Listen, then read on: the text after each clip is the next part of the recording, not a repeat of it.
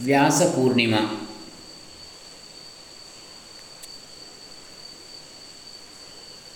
ಏಳು ಏಳು ಎರಡು ಸಾವಿರದ ಒಂಬತ್ತು ವ್ಯಾಸ ಪೂರ್ಣಿಮೆಯೆಂದು ಮಾಡಿದ ಉಪನ್ಯಾಸಗಳ ಸಾರ ವೇದಾಂತ ಚಕ್ರವರ್ತಿ ಮಹಾಮಹೋಪಾಧ್ಯಾಯ ಸದ್ಗುರುಗಳಾದ ವಿದ್ವಾನ್ doctor K G Subraha Sharmaji ಅವರ ಕೃತಿ. ಇದರಲ್ಲಿ ಈಗಾಗಲೇ ನಾವು ಹನ್ನೊಂದು ವಿಚಾರಗಳನ್ನು ನೋಡಿದ್ದೇವೆ ವ್ಯಾಸ ಪೂರ್ಣಿಮೆ ಬಗ್ಗೆ. ಇವತ್ತು ಹನ್ನೆರಡನೆಯದು. ಓಂ ಶ್ರೀ ಗುರುಭ್ಯೋ ನಮಃ. ಹರಿ ಓಂ ಶ್ರೀ ಗಣೇಶಾಯ ನಮಃ ಓಂ ಶ್ರೀ ಶ್ರೀ ಸಚ್ಚಿದಾನಂದೇಂದ್ರ ಸರಸ್ವತಿ ಸದ್ಗುರುಭ್ಯೋ ನಮಃ ಯತಿಗಳಿಗೆ ಹಬ್ಬ ಹನ್ನೆರಡನೇದು ಹಬ್ಬವೆಂದರೆ ಸಂತೋಷದ ಸಮಾರಂಭ. ಮನೆಗಳಲ್ಲಿ ಹಬ್ಬಗಳೆಂದರೆ ತಂದೆ, ತಾಯಿ, ಅಜ್ಜ, ಅಜ್ಜಿ, ಮಕ್ಕಳು, ಮೊಮ್ಮಕ್ಕಳು, ಆಳು, ಕಾಳುವಾಳಿ, ಅಂದರೆ, ಸೊಸೆಯರು ಎಲ್ಲರಿಗೂ ಆನಂದವೂ ಆನಂದ. ಏಕೆಂದರೆ ಅದು ಹಬ್ಬ. ಯುಗಾದಿ ಹಬ್ಬ, ದೀಪಾವಳಿ ಹಬ್ಬ, ಗಣಪತಿ ಹಬ್ಬ ನವರಾತ್ರಿ ಹಬ್ಬ, ಹೀಗೆ ಅವರವರ ಸಂಪ್ರದಾಯದಂತೆ ಹತ್ತಾರು ಹಬ್ಬಗಳಿರ್ತವೆ ಇವೆಲ್ಲ ಗೃಹಸ್ಥರ ಹಬ್ಬಗಳಾದವು. ಸರಿ, ಆದರೆ ಯತಿಗಳಿಗೆ ಏನಾದರೂ ಇಂಥ ಸಂತೋಷದ ಹಬ್ಬಗಳು ಉಂಟೆ? ಎಂದರೆ ಉಂಟು. ಅದೇ ಈ ವ್ಯಾಸ ಪೂಜೆ, ಚಾತುರ್ಮಾಸ್ಯ ವ್ರತದ ಚಾತುರ್ಮಾಸ್ಯ ವ್ರತ ಸಂಕಲ್ಪದ ಹಬ್ಬ. ಏನಿದು? ಸನ್ಯಾಸಿಗಳಿಗೆ ಹಬ್ಬವೇ? ಸರ್ವಸಂಘ ಪರಿತ್ಯಾಗಿಗಳಾದ ಯತಿಗಳಿಗೆ ಆನಂದೋತ್ಸವವೇ? ಹೌದು, ಇನ್ನೂ ಹೆಚ್ಚಾಗಿ ಅಂತರ್ಮುಖಿಗಳಾಗುವುದಕ್ಕಾಗಿ, ವೇದಾಂತ ಚಿಂತನೆಯನ್ನು ಅಭಿವೃದ್ಧಿಗೊಳಿಸಿಕೊಳ್ಳುವುದಕ್ಕಾಗಿ. ಶಮದಮಾದಿ ಸಾಧನಗಳನ್ನು ಹೆಚ್ಚು ಹೆಚ್ಚು ಅನುಷ್ಠಾನ ಮಾಡುವುದಕ್ಕಾಗಿ ಈ ಚಾತುರ್ಮಾಸ್ಯ ವ್ರತಾನುಷ್ಠಾನವು ಯತಿಗಳಿಗೊಂದು ಹಬ್ಬವೇ. ಈ ನಾಲ್ಕು ಮಾಸಗಳಲ್ಲಿ ಸನ್ಯಾಸಿಗಳು ತಮ್ಮ ಸನ್ಯಾಸಾಶ್ರಮದ ನೀತಿ ನಿಯಮಗಳನ್ನು ಹೆಚ್ಚು ಹೆಚ್ಚಾಗಿ ಅನುಷ್ಠಾನ ಮಾಡುತ್ತಾರಲ್ವೇ? ಇದರಿಂದ ಅವರಿಗೆ ಇನ್ನೂ ಹೆಚ್ಚಿನ ತಪಸ್ಸು ಸಂಪಾದನೆ ಆಗುತ್ತದೆ ಅಲ್ವೇ? ಆದ್ದರಿಂದ ಈ ಚಾತುರ್ಮಾಸವು ಸನ್ಯಾಸಿಗಳಿಗೆ ಒಂದು ಮಹಾವ್ರತವೇ, ಹಬ್ಬವೇ ಆಗಿರುತ್ತದೆ ಎಂದರೆ ತಪ್ಪಾಗದು. ಸನ್ಯಾಸವೆಂದರೆ ಒಂದು ತಪಸ್ಸು. ಸರ್ವಭೋಗ ತ್ಯಾಗವೇ ಒಂದು ತಪಸ್ಸು. ಕಾಮಕ್ರೋಧಾದಿಗಳನ್ನು ದೂರ ಮಾಡುವುದೆಂಬುದೇ ಒಂದು ತಪಸ್ಸು. ಸರ್ವಭೂತ ದಯೆಯೇ ಒಂದು ತಪಸ್ಸು. ಸತ್ಯ, ಅಹಿಂಸೆ, ಆರ್ಜವಗಳೇ ಮಹಾತಪಸ್ಸು ವೇದಾಂತ ವಾಕ್ಯಾರ್ಥ ವಿಚಾರವೇ ಸನ್ಯಾಸಿಗಳ ಅದ್ಭುತ ತಪಸ್ಸು. ಇವೆಲ್ಲವೂ ಸನ್ಯಾಸಿಗಳಿಗೆ ಸ್ವಾಭಾವಿಕವಾಗಿ ಸಹಜವಾಗಿಯೇ ಇರುತ್ತವೆ. ಇನ್ನು ಈ ಚಾತುರ್ಮಾಸ್ಯ ಕಾಲದಲ್ಲಂತೂ ಈ ತಪಸ್ಸು ತೀವ್ರವಾಗಿ ನಡೆಯುವುದರಿಂದ ಈ ವ್ರತವನ್ನು ಯತಿಗಳಿಗೆ ಹಬ್ಬ ಎಂದು ಕರೆದರೆ ತಪ್ಪಾಗಲಾರದು. ಈ ಚಾತುರ್ಮಾಸ್ಯ ವ್ರತವು ಎಲ್ಲ ಸನ್ಯಾಸಿಗಳಿಗೂ ಸಂತೋಷವನ್ನು, ಆನಂದವನ್ನು, ಶಾಂತಿಯನ್ನು ಹೆಚ್ಚಿಸುತ್ತದೆ. ಓಂ ನಮೋ ನಮಸ್ತದ್ಗುರುಪಾದುಕಾಭ್ಯಾಂ ಇನ್ನು ಹದಿಮೂರನೇ ವಿಚಾರ, ಗುರು ಸದ್ಗುರು. ಓಂ ಶ್ರೀ ಶ್ರೀ ಸಚ್ಚಿದಾನಂದೇಂದ್ರ ಸರಸ್ವತಿ ಸದ್ಗುರುಭ್ಯೋ ನಮಃ. ಸಂಸ್ಕೃತ ವಾಗ್ಮಯದಲ್ಲಿ ಗುರು ಎನ್ನುವ ಶಬ್ದವೇ ಅದ್ಭುತ. ಗುರು ಎಂದರೆ ಸಾಕು, ನಮಗೆ ರೋಮಾಂಚನವಾಗುತ್ತದೆ ಇಲ್ವೇ ಗುರುವಿಗೆ ಸಮನಾದ ದೇವರಿಲ್ಲ. ಗುರುವಿಗೆ ಸಮನಾದ ವಸ್ತುಗಳೇ ಇಲ್ಲ. ಗುರುವಿಗೆ ನಮಸ್ಕರಿಸದ ಮಹಾತ್ಮರೇ ಇಲ್ಲ. ಗುರುವೇ ಸರ್ವಸ್ವ, ಇದು ನಮ್ಮ ಸಂಸ್ಕೃತಿ. ಆಚಾರ್ಯ ದೇವೋ ಭವ ಅಂತ ಬರ್ತದೆ ತೈತಿರಿ ಉಪನಿಷತ್ತಿನಲ್ಲಿ ಆಚಾರ್ಯನೇ ದೇವರಾಗಿರುವವನಾಗು. ನಿನಗೆ ಆಚಾರ್ಯನೇ ದೇವರಾಗಲಿ. ದೇವರಂತೆ ಆಚಾರ್ಯರನ್ನು ಕಾಣು ಅಂತೇಳಿ ಗುರುರ್ಬ್ರಹ್ಮ ಗುರುರ್ವಿಷ್ಣು ಗುರುರ್ದೇವೋ ಮಹೇಶ್ವರ. ಗುರುಃ ಸಾಕ್ಷಾತ್ ಪರಂ ಬ್ರಹ್ಮ. ತಸ್ಮೈ ಶ್ರೀ ಗುರವೇ ನಮಃ. ಗುರುವೇ ಬ್ರಹ್ಮನು, ಗುರುವೇ ವಿಷ್ಣು, ಗುರುವೇ ಮಹೇಶ್ವರನು, ಗುರುವೇ ಸಾಕ್ಷಾತ್ ಪರಬ್ರಹ್ಮವೂ ಆಗಿರ್ತಾನೆ. ಇಂಥ ಗುರುವಿಗೆ ನಮಸ್ಕಾರ. ಗುರು ಎಂಬ ಶಬ್ದದಲ್ಲಿ ಗು ಮತ್ತು ರು ಎಂಬ ಎರಡು ಅಕ್ಷರಗಳಿವೆ.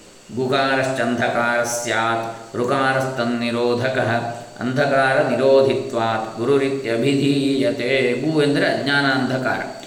ರು ಎಂದರೆ ನಾಶ ಮಾಡುವವನು. ಗುರು ಎಂದರೆ ಶಿಷ್ಯರ ಅಜ್ಞಾನ ಅಂಧಕಾರವನ್ನು ಅಜ್ಞಾನ ಎಂಬ ಕತ್ತಲೆಯನ್ನು ದೂರ ಮಾಡುವ ಜ್ಞಾನಮೂರ್ತಿ, ಜ್ಞಾನಜ್ಯೋತಿ, ಬೆಳಕು. ಅಜ್ಞಾನವೇ ಮಾನವರಿಗೆ ಶತ್ರು, ಅಜ್ಞಾನವೇ ಮಾನವರಿಗೆ ಮೃತ್ಯು. ಅಜ್ಞಾನದಿಂದಲೇ ಸರ್ವ ಅನರ್ಥ ಪ್ರಾಪ್ತಿ. ಈ ಅಜ್ಞಾನವು ಬರೀ ಜಪ, ಪೂಜಾ, ಹೋಮ, ದಾನ, ಪಾರಾಯಣ ತಪಸ್ಸುಗಳಿಂದ ದೂರವಾಗುವುದಿಲ್ಲ. ಇಂಥ ಅಜ್ಞಾನವನ್ನು ತನ್ನ ಉಪದೇಶದಿಂದ ನಾಶ ಮಾಡುವವನೇ ಗುರು. ಸರಿ, ಸದ್ಗುರು ಎಂದರೆ ಯಾರು? ಆತ್ಮಜ್ಞಾನೋಪದೇಶವನ್ನು ಶಿಷ್ಯರಿಗೆ ಮಾಡುವವನೇ ಸದ್ಗುರು. ಆತ್ಮಜ್ಞಾನೋಪದೇಶವನ್ನು. ಸತ್ ಶ್ರೇಷ್ಠನಾದ, ಉತ್ತಮನಾದ, ಬ್ರಹ್ಮನಿಷ್ಠನಾದ, ದಿಟವಾದ ಗುರು ಗುರುವು ಗುರು ಲೌಕಿಕ ವಸ್ತುಗಳ ಅಜ್ಞಾನವನ್ನು ದೂರ ಮಾಡಿದರೆ ಸದ್ಗುರು ಆತ್ಮನ ಅಜ್ಞಾನವನ್ನು ದೂರ ಮಾಡುತ್ತಾನೆ.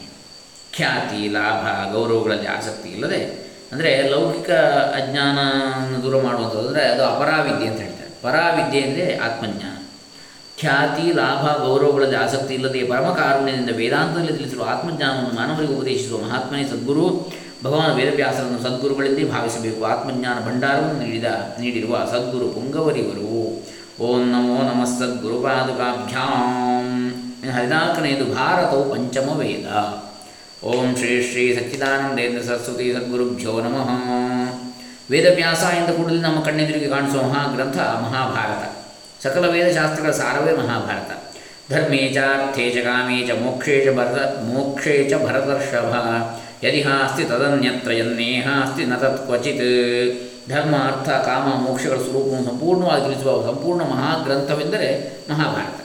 ಯಥಾ ಸಮುದ್ರೋ ಭಗವಾನ್, ಯಥಾ ಚ ಹಿಮವಾನ್ ಗಿರಿ. ಖ್ಯಾತ ಉಭೋ ರತ್ನನಿಧಿ, ತಥಾ ಭಾರತ ಮುಚ್ಯತೆ. ಸಮುದ್ರದಂತೆ ಗಂಭೀರವು, ಹಿಮಾಲಯದಂತೆ ವಿಸ್ತಾರವು ಉನ್ನತವಾಗಿರುವ ಸಕಲ ಶಾಸ್ತ್ರಸಾರ ಗ್ರಂಥವೆಂದರೆ ಮಹಾಭಾರತ. ಭಗವಾನ್ ವೇದವ್ಯಾಸಕೃತವಾದ ಮಹಾಭಾರತವನ್ನು ಪಂಚಮ ವೇದವೆಂದು ಹಿರಿಯರು ಗೌರವಿಸುತ್ತಾರೆ. ಅಪೌರುಷೇಯವಾದ ನಾಲ್ಕು ವೇದಗಳ ಜೊತೆಯಲ್ಲಿ ವೇದವ್ಯಾಸಕೃತ ಮಹಾಭಾರತವನ್ನು ಸೇರಿಸಿ ಇದನ್ನು ಐದನೇ ವೇದ ಎಂದು ಕರೆಯಲಾಗಿದೆ.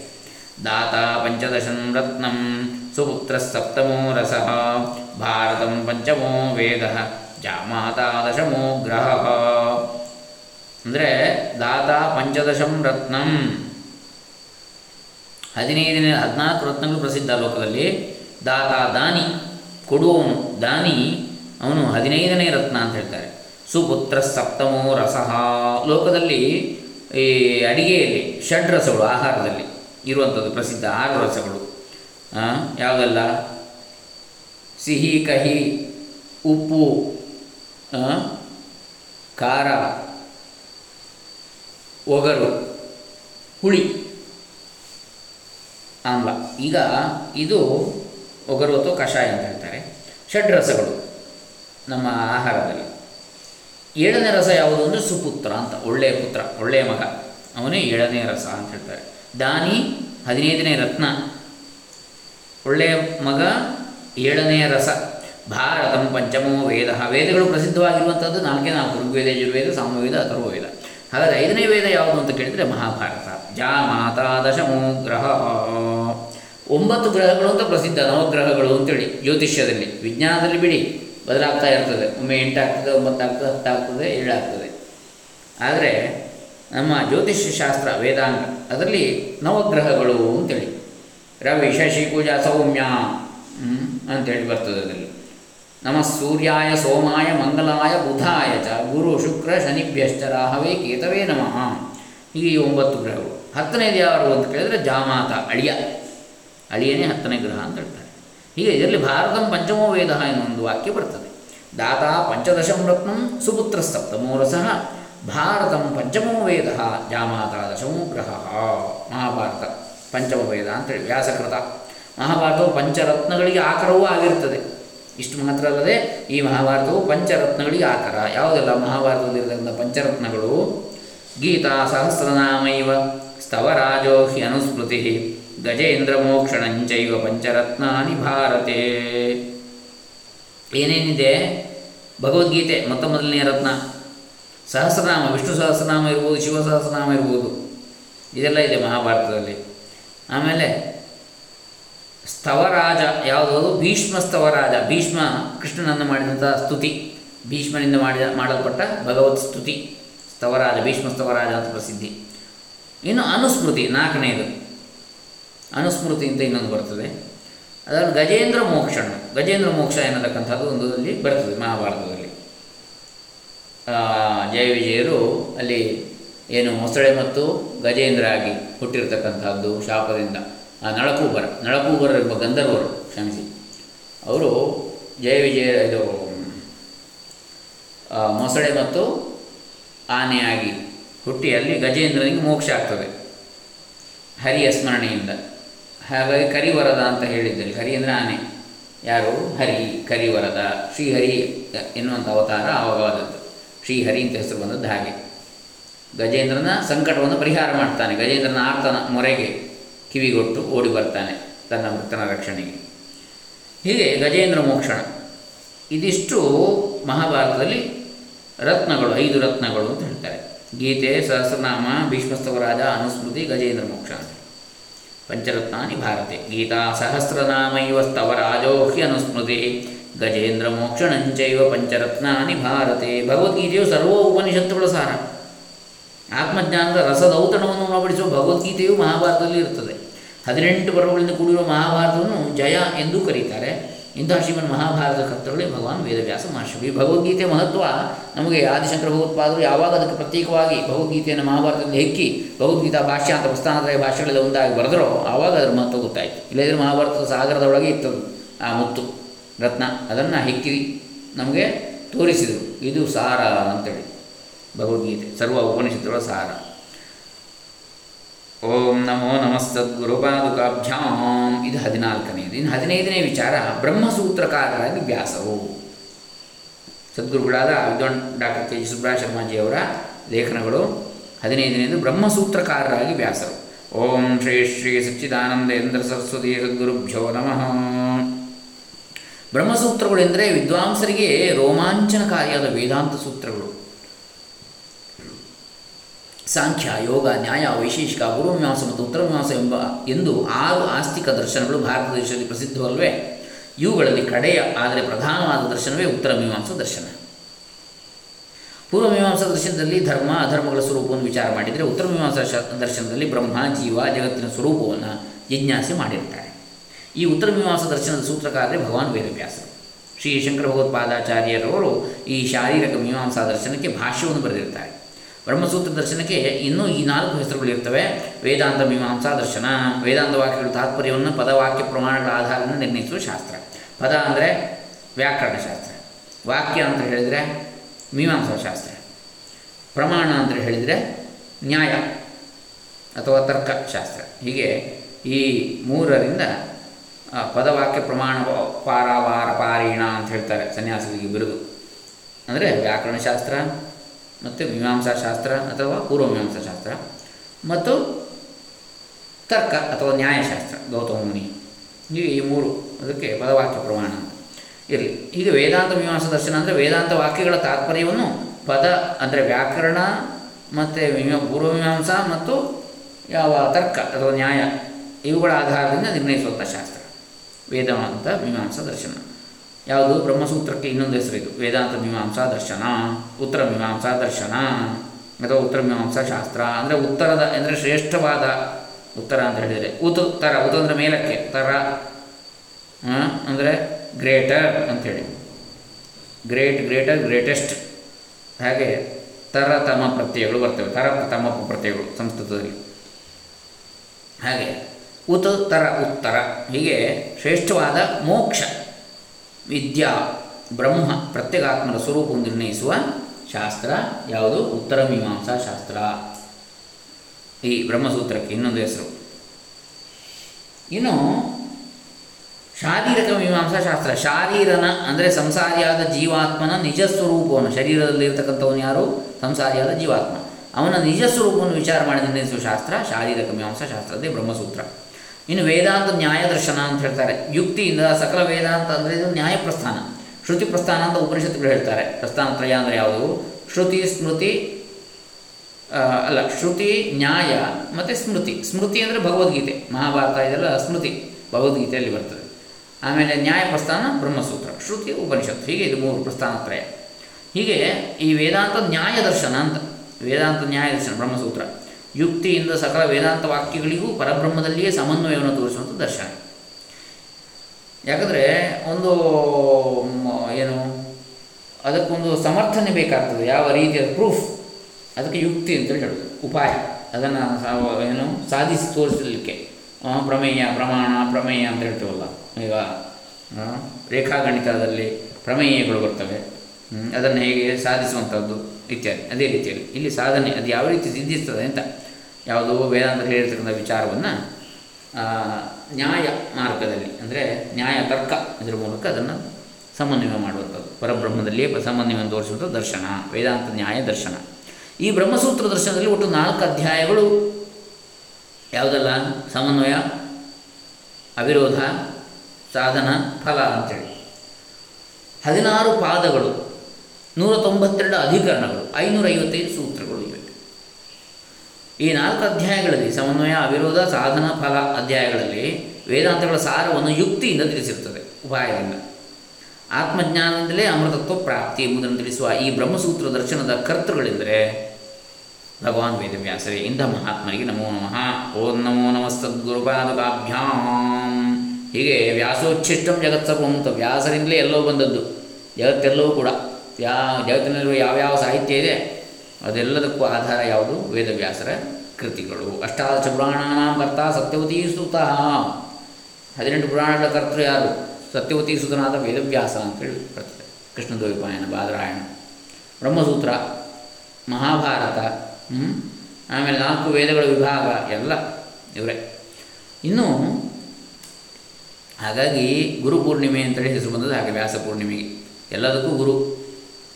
ಲೋಕದಲ್ಲಿ ಅವತಾರ ಎತ್ತಿ ಬಂದಂಥದ್ದು.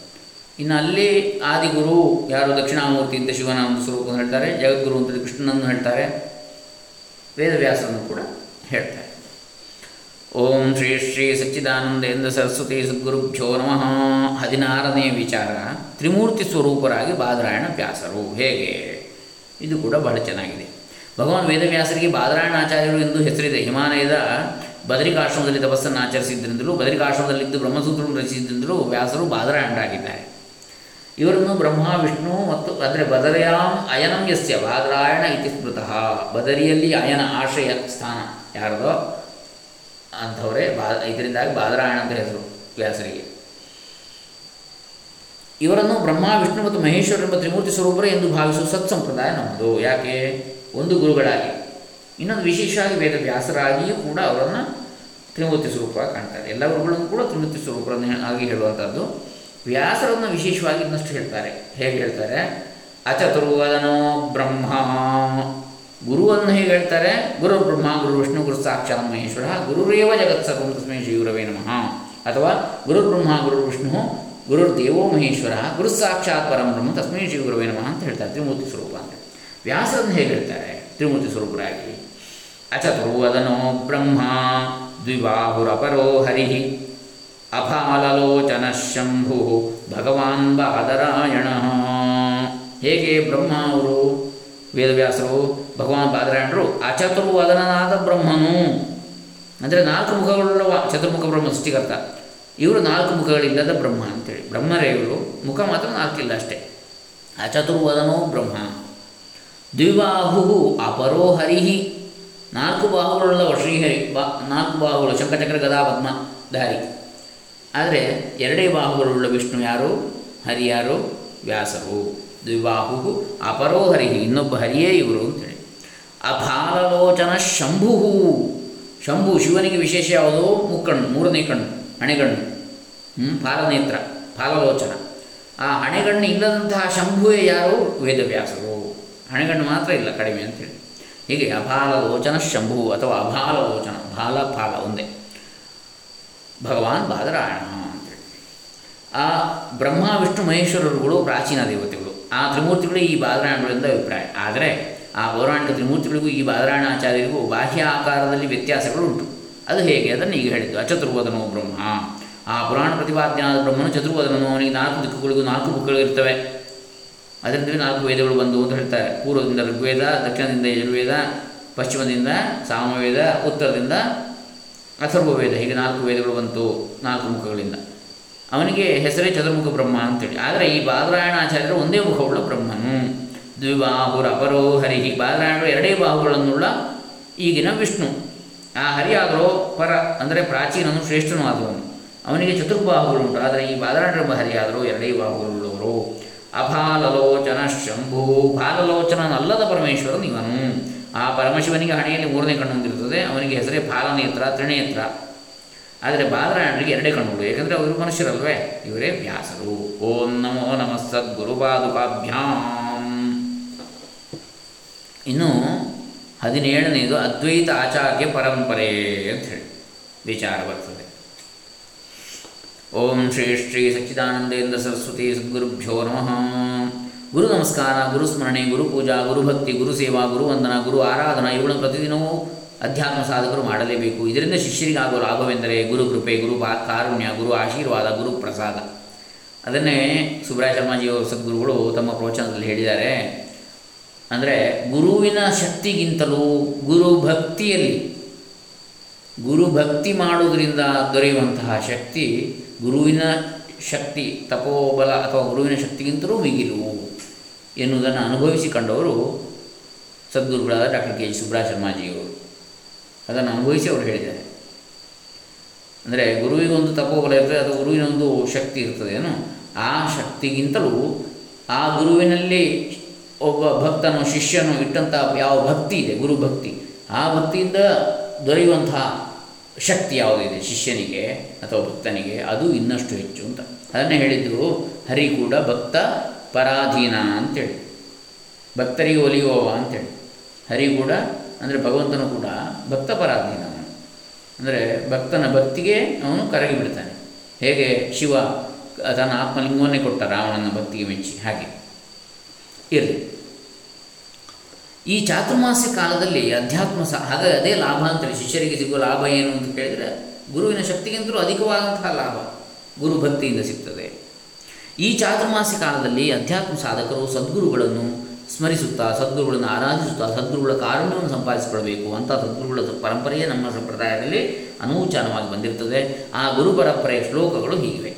ನಾರಾಯಣಂ ಪದ್ಮಭುವಂ ವಸಿಷ್ಠಂ ಶಕ್ತಿಂಚ ತತ್ಪುತ್ರ ಪರಾಶರಂಚ ವ್ಯಾಸಂ ಶುಕಂ ಗೌಡಪದಂ ಮಹಾಂತಂ ಗೋವಿಂದ ಯೋಗೀಂದ್ರಮಥಾಸ್ಯ ಶಿಷ್ಯಂ ಶ್ರೀಶಂಕರಾಚಾರ್ಯಮಥಾಸ್ಯ ಪದ್ಮಪಾದಂಚ ಹಸ್ತಾವನಕಂಚ ಶಿಷ್ಯಂ. ತಂತೋಟಕಂ ವಾರ್ತಿಕಕಾರಮನ್ಯಾಸ್ಮದ್ಗುರೂನ್ ಸಂತತಮಾನತೋಸ್ಮಿ. ಅದ್ವೈತ ವೇದಾಂತ ಆಚಾರ್ಯರುಗಳ ಪರಂಪರೆಯನ್ನು ಈ ಶ್ಲೋಕಗಳು ತಿಳಿಸ್ತವೆ. ಈ ಸದ್ಗುರು ಪರಂಪರೆಯನ್ನು ಪ್ರತಿದಿನವೂ ಸ್ಮರಿಸಬೇಕು. ಶ್ರೀಮನ್ನಾರಾಯಣನೇ ಜ್ಞಾನ ಮಾರ್ಗ ಬೋಧಕನಾದ ಆದಿಗುರು. ನಾರಾಯಣ ನಾಭಿಕಮಲದಿಂದ ಹುಟ್ಟಿದ ಚತುರ್ಮುಖ ಬ್ರಹ್ಮನು ಎರಡನೇದಾಗಿ. ಬ್ರಹ್ಮಮಾಸ ಪುತ್ರ ಬ್ರಹ್ಮನಿಷ್ಠರಾದ ವಸಿಷ್ಠರು ಮೂರನೇದಾಗಿ. ಗುರುಗಳು, ಮೂರನೇ ಗುರುಗಳು. ನಾಲ್ಕನೇದಾಗಿ ವಸಿಷ್ಠ ಮಹರ್ಷಿಗಳ, ಸುಪುತ್ರರಾದ ಶಕ್ತಿ ಮಹರ್ಷಿಗಳು ಶಕ್ತಿ ಮಹರ್ಷಿಗಳು ಸತ್ಪುತ್ರರಾದ ಪರಾಶರ ಮಹರ್ಷಿಗಳು, ಪರಾಶರರ ಸುಪುತ್ರರಾದ ವ್ಯಾಸ ಮಹರ್ಷಿಗಳು, ವ್ಯಾಸ ಮಹರ್ಷಿಗಳ ಏಕೈಕ ಸುಪುತ್ರರಾದ ಶುಕ ಮಹರ್ಷಿಗಳು, ಉಪಶಾಂತರಾದ ಯತಿಮುಖವರಾದ ಗೌಡಪಾದಾಚಾರ್ಯರು, ತಪೋಮೂರ್ತಿಗಳಾದ ಗೋವಿಂದ ಭಗವತ್ಪಾದಾಚಾರ್ಯರು, ಪ್ರಸ್ಥಾನತ್ರಯ ಭಾಷ್ಯಕಾರರಾದ ಭಗವತ್ಪಾದ ಶ್ರೀ ಶಂಕರರು ಶ್ರೀಶಂಕರರ ಸಾಕ್ಷಾತ್ ಶಿಷ್ಯರಾದ ಪದ್ಮಪಾದರು, ಹಸ್ತಾಮಲಕರು, ತೋಟಕಾಚಾರ್ಯರು, ಶ್ರೀ ಸುರೇಶ್ವರರು, ಹೀಗೆ ಮುಂದೆ ಮುಂದೆ ಮುಂದೆ ತಮ್ಮ ತೋಟಕಂ ವಾರ್ತಿಕಕಾರಂ, ವಾರ್ತಿಕಾರನು ಸುರೇಶ್ವರು ಹೀಗೆ ಇದು ನಮ್ಮ ಗುರು ಪರಂಪರೆ ಅಂತೇಳಿ ಗುರು ಪರಂಪರೆ, ಅದ್ವೈತಾಚಾರ್ಯ ಪರಂಪರೆ ಸ್ತೋತ್ರ. ಹಾಗೆ ಇನ್ನೊಂದು ಹೇಳ್ತಾರೆ, ಸದಾ ಶಿವ ಸಮಾರಂಭಾಂ ಅಥವಾ ನಾರಾಯಣ ಸಮಾರಂಭಾಂ, ಶಂಕರಾಚಾರ್ಯ ಮಧ್ಯಮಾಂ ಅಸ್ಮದ್ ಅಸ್ಮದಾಚಾರ್ಯ ಪರ್ಯಂತಾಂ, ವಂದೇ ಗುರು ಪರಂಪರಾಂ. ನಾರಾಯಣ ಸಮಾರಂಭಾಂ ಅಥವಾ ಸದಾಶಿವ ಸಮಾರಂಭಾಂ, ನಾರಾಯಣನಿಂದ ಅಥವಾ ಸದಾಶಿವನಿಂದ ಆರಂಭಿಸಿ ಶಂಕರಾಚಾರ್ಯ ಮಧ್ಯಮ ಮಧ್ಯದಲ್ಲಿ ಶಂಕರಾಚಾರ್ಯರು. ಅಸ್ಮದಾಚಾರ್ಯ ಪರ್ಯಂತಾಂ ಈಗ ಆ ಪರಂಪರೆಯಲ್ಲಿ ನಮ್ಮ ಗುರುಗಳು ಯಾರಿದ್ದಾರೆ? ಅವರು. ಒಂದೇ ಗುರು ಪರಂಪರಾ, ಅಂಥದ್ದೇ ನಮ್ಮ ಗುರು ಪರಂಪರೆ ಅಂತೇಳಿ. ನಾರಾಯಣ ಅಥವಾ ಸದಾಶಿವನಿಂದ ಆರಂಭಿಸಿ ಶಂಕರಾಚಾರ್ಯರು ಮಧ್ಯದಲ್ಲಿ, ಅದಾದ ನಂತರ ಇಲ್ಲಿಯವರೆಗಿನ ಪರಂಪರೆ ಅಂತ, ಈಗಿನ ನಮ್ಮ ಗುರುಗಳವರೆಗೆ ಅಂತೇಳಿ. ಹಾಗೆ ಅದೊಂದು ಸಣ್ಣದಾಗಿರ್ತಕ್ಕಂಥ ಶ್ಲೋಕ. ಇದರಲ್ಲಿ ಸ್ವಲ್ಪ ವಿಸ್ತಾರವಾಗಿದೆ. ಇದು ಅದ್ವೈತ ಆಚಾರ್ಯ ಪರಂಪರೆ. ಇನ್ನು ಹದಿನೆಂಟನೇ ವಿಚಾರ, ಸದ್ಗುರು ಎಂದರೆ ಯಾರು? ಸದ್ಗುರು. ಶ್ರೀ ಓಂ ಶ್ರೀ ಶ್ರೀ ಸಚ್ಚಿದಾನಂದೇಂದ್ರ ಸರಸ್ವತಿ ಸದ್ಗುರುಭ್ಯೋ ನಮಃ. ಆಗೊಂದ್ಸಲ ಬಂತು ಗುರು, ಸದ್ಗುರು ಅಂತೇಳಿ. ಗುರು ಅಂದರೆ ಲೌಕಿಕ ವಿಚಾರಗಳನ್ನು ಕಲಿಸುವವರು, ಲೌಕಿಕ ಜ್ಞಾನವನ್ನು ಹೋಗಲಾಡಿಸುವವರು. ಸದ್ಗುರು ಅಂತ ಹೇಳಿದರೆ ಆತ್ಮಜ್ಞಾನವನ್ನು ಉಂಟು ಮಾಡುವವರು ಅಂತೇಳಿ. ಈಗ ಪುನಃ ಸದ್ಗುರು ಎಂದರೆ ಯಾರು? ಅಜ್ಞಾನದಿವಿನಾಂಧಸ್ಯ ಜ್ಞಾನಾಂಜನಶಲಾಕಜ. ಚಕ್ಷುರುನ್ಮೀಲಿತಂಜೇನ ತಸ್ಮೈ ಶ್ರೀಗುರವೇ ನಮಃ. ಅಖಂಡಮಂಡಲಾಕಾರಂ ವ್ಯಾಪ್ತಂಜೇನ ಚರಾಚರಂ ತತ್ಪದಂ ದರ್ಶಿತಂಜೇನ ತಸ್ಮೈ ಶ್ರೀಗುರವೇ ನಮಃ ಹೀಗೆ ಸುಮಾರು ಶ್ಲೋಕಗಳು ಬರ್ತದೆ, ಬಹಳ ಚೆನ್ನಾಗಿವೆ ಅಜ್ಞಾನ ತಿಮಿರ ಅಂಧಸ್ಯ, ಶಿಷ್ಯರುಗಳ ಅಜ್ಞಾನ ಅಂಧಕಾರವನ್ನು ದೂರ ಮಾಡುವ ಜ್ಞಾನ ಭಾಸ್ಕರ. ಜ್ಞಾನಾಂಜನ ಶಲಾಕಯ ಸಂಸಾರ ಸಾಗರದಿಂದ ಶಿಷ್ಯರನ್ನು ದಾಟಿಸುವ ಭವಸಾಗರ ತಾರಕ. ಶೋಕ ಮೋಹದಿಂದ ಬಿಡಿಸಿ ಶಿಷ್ಯರನ್ನು ಕಾಪಾಡುವ ಕಾರುಣ್ಯ ರಕ್ಷಕ ಚಕ್ಷುರು ಉನ್ಮೀಲಿತಂ ಏನ? ಯಾವ ಜ್ಞಾನ ಚಕ್ಷುವನ್ನು ತೆರೆಯತಕ್ಕಂಥವರು ಅಂತೇಳಿ. ಅವರೇ ಗುರುಗಳು. ಶೋಕ ಮೋಹದಿಂದ ಬಿಡಿಸಿ ಶಿಷ್ಯರನ್ನು ಕಾಪಾಡುವ ಕಾರುಣ್ಯ ರಕ್ಷಕ ತನ್ನನ್ನು ನಂಬಿದ ಭಕ್ತರಿಗೆ ಇಷ್ಟಾಚರಣೆ ಕೊಡುವ ಕಾಮಧೇನು. ಜನ್ಮ ಮರಣ ಸಂಸಾರ ರೋಗವನ್ನು ಪರಿಹರಿಸುವ ಭಯರೋ, ಭವರೋಗ ವೈದ್ಯ. ಭವ ಅಂತ ಸಂಸಾರ ಅಂದರೆ ಜನನ ಮರಣ. ಆ ಭವರೋಗದ ವೈದ್ಯ. ಸಕಲ ಮಾನವರನ್ನು ಪ್ರೀತಿಯಿಂದ ರಕ್ಷಿಸುವ ಅನ್ವರ್ಥ ಜಗದ್ಗುರು, ವೇದ ವೇದಾಂತ ವೇದಾಂಗಾದಿಗಳನ್ನು ಬಲ್ಲವನಾದ ವಿಜ್ಞಾನಿಧಿ ಆತ್ಮಜ್ಞಾನವೆಂಬ ತಪಸ್ಸಿನಲ್ಲಿ ಮಗ್ನನಾಗಿರುವ ತಪೋನಿಧಿ, ಬ್ರಹ್ಮಾತ್ಮಜ್ಞಾನವೆಂಬ ಸಂಪತ್ತನ್ನು ಕರುಣಿಸುವ ಜ್ಞಾನ ಸಂಪತ್ ಪ್ರದಾತ, ಸಕಲ ಯೋಗಿಗಳಿಗೂ ಯೋಗಶಕ್ತಿಯನ್ನು ಕೊಡುವ ಯೋಗೀಶ್ವರ, ಭಕ್ತರು ಚಿಂತಿಸಿದ ಸಕಲ ಫಲಗಳನ್ನು ದಯಪಾಲಿಸುವ ಕಲ್ಪವೃಕ್ಷ ಮುಮುಕ್ಷುಗಳಿಗೆ ಮುಕ್ತಿ ಮಾರ್ಗವನ್ನು ತೋರಿಸುವ ಮಾರ್ಗದರ್ಶಿ, ಸದ್ಗುರು ಅಂದರೆ ಹೇಗೆ? ಅಂತೇಳಿ. ಸಾತ್ವಿಕ ಸದಾಚಾರವನ್ನು ಜನಗಳಿಗೆ ಬೋಧಿಸುವ ಸದಾಚಾರ ನಿಷ್ಠ, ದ್ವಂದ್ವಗಳಿಂದ ಮುಕ್ತನಾಗಿ ಬ್ರಹ್ಮಸ್ವರೂಪದಲ್ಲಿ ನಿಂತಿರುವ ಬ್ರಹ್ಮನಿಷ್ಠ ಬದುಕಿರುವಾಗಲೇ ಬಂಧನದಿಂದ ಮುಕ್ತನಾಗಿರುವ ಜೀವನ್ಮುಕ್ತ, ಯಾವ ಹೊರಗಿನ ಆಡಂಬರಗಳು ಇಲ್ಲದ ಆಡಂಬರ ಮೂರ್ತಿ, ಪರಬ್ರಹ್ಮ ಒಂದೇ ಪರಮಾರ್ಥ ಸತ್ಯವೆಂದ ಅರಿತಿರುವ ತತ್ವನಿಷ್ಠ, ಅವಿದ್ಯಾ ಕಾಮಕರ್ಮಗಳೆಂಬ ಅರಣ್ಯವನ್ನು ಬೂದಿ ಮಾಡುವ ಜ್ಞಾನಾಗ್ನಿ, ಅಸಂಸಾರಿ ಬ್ರಹ್ಮವೇ ತಾನೆಂಬ ನಿಶ್ಚಿತ ಜ್ಞಾನವನ್ನುಳ್ಳ ಅಸಮ್ಯಕ್ದರ್ಶಿ ಪರಬ್ರಹ್ಮ ಸ್ವರೂಪನಾಗಿಯೇ ಉಳಿದುಕೊಂಡಿರುವ ಪರಬ್ರಹ್ಮ ಸ್ವರೂಪಿ.